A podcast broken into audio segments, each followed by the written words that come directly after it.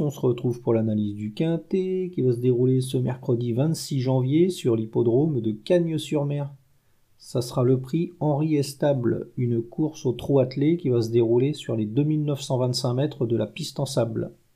Dans cette épreuve, mon favori sera Eagle Eyes, le numéro 13. C'est un représentant de l'entraînement de Nicolas Hench qui fait preuve d'une louable régularité dans ses résultats. Bon, c'est pas un champion comme l'a pu l'être euh, Bold son propre frère, mais il se défend bien, il rentre, il rentre aux balances quasiment après chaque sortie. Ce cheval, euh, c'est vraiment un chic cheval. Il a gagné plus de 220 000 euros de gains en 60 courses. Euh, il n'y a pas grand chose à lui reprocher.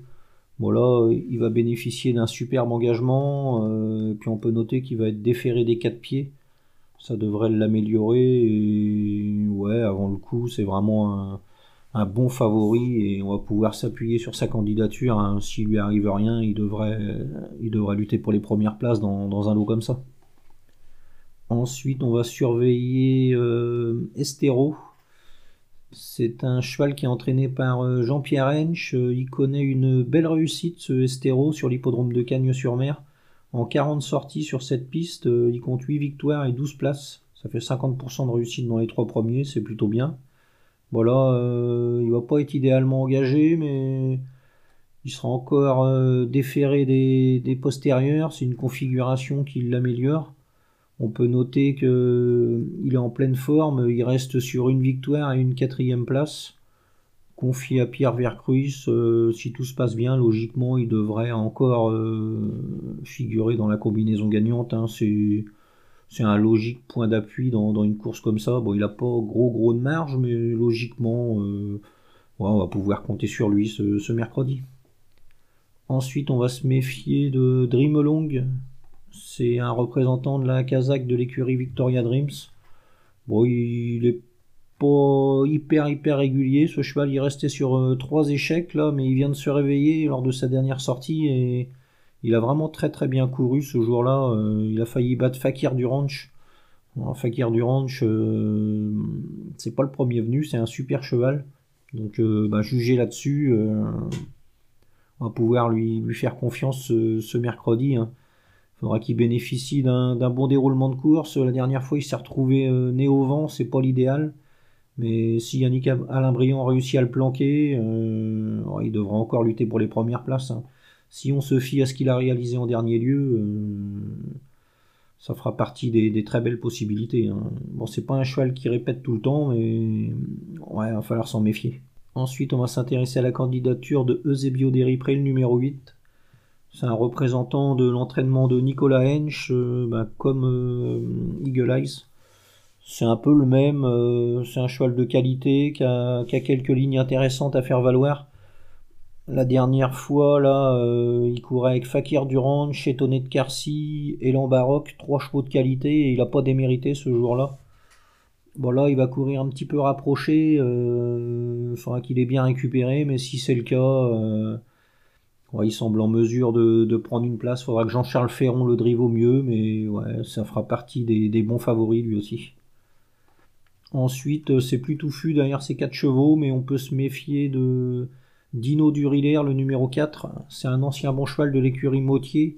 Il semble se retrouver, ce, Dino Duriller. Euh, il vient de signer une belle fin de course. Là, il terminait troisième la dernière fois. Euh, il y avait Esteban Gial, Elixir du Rabutin des chevaux qu'il va retrouver là ce, mercredi. Donc euh, pourquoi pas. il euh, faudra que Jean-Christophe Sorel le, drive au mieux, mais ouais, ça pourrait, ça pourrait espérer un, bon classement dans une course comme ça.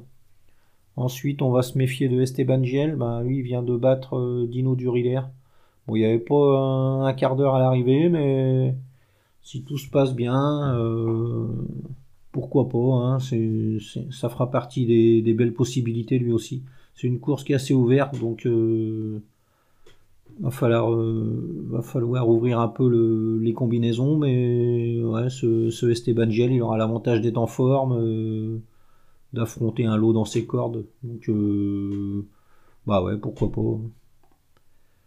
Ensuite, on va surveiller euh, Express du Gers. C'est un cheval qui a plus trop de marge. Il avait montré ses limites en région parisienne. Du coup, Jean-Michel Bazir l'a envoyé dans le sud. Bon là, euh, faudra que ça se passe bien, mais il y aura David Beckaert, donc on va s'en méfier. Hein. David Beckaert, c'est certainement l'un des meilleurs pilotes sur la côte d'Azur. Mieux l'avoir avec soi et ouais, il pourrait prendre une quatrième, cinquième place à l'issue d'un bon parcours. Et enfin, on va surveiller Aimant Cour d'Azif, le numéro 6. C'est un cheval qui dépend de, l'écurie de Jean-François Sonnet. Bon, il n'a pas été en mesure de se mettre en évidence la dernière fois. là.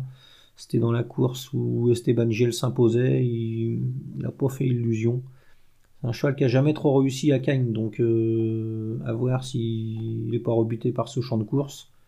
Mais en classe pure, euh, il peut parfaitement lutter pour les premières places. Hein. C'est un cheval qui a la pointure d'un lot comme celui-ci, donc euh, il a raté hasardeux de ne pas le mettre.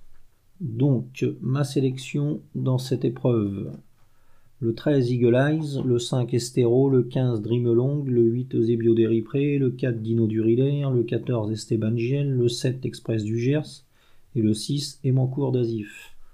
En chiffres 13, 5, 15, 8, 4, 14, 7, 6. Voilà, bon jeu à tous et à demain.